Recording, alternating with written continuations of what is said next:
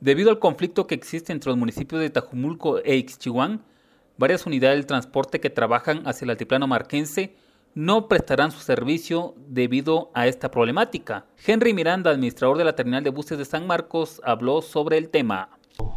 un déficit en las camionetas que realizan la carga a diferentes municipios del departamento de San Marcos.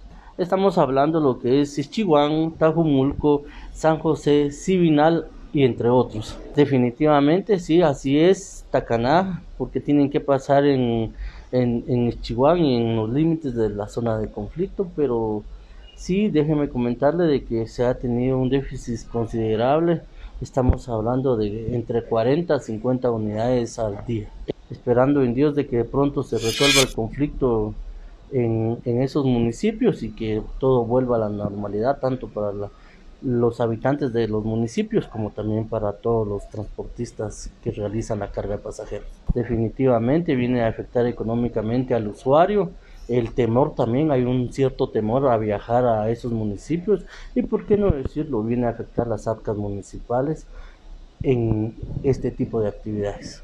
Eh, es un número variable, estaríamos hablando de 40 a 50 unidades, estaríamos hablando de un aproximado de 300 a 400 quetzales diarios. Emisoras Unidas, primera en noticias, primera en deportes.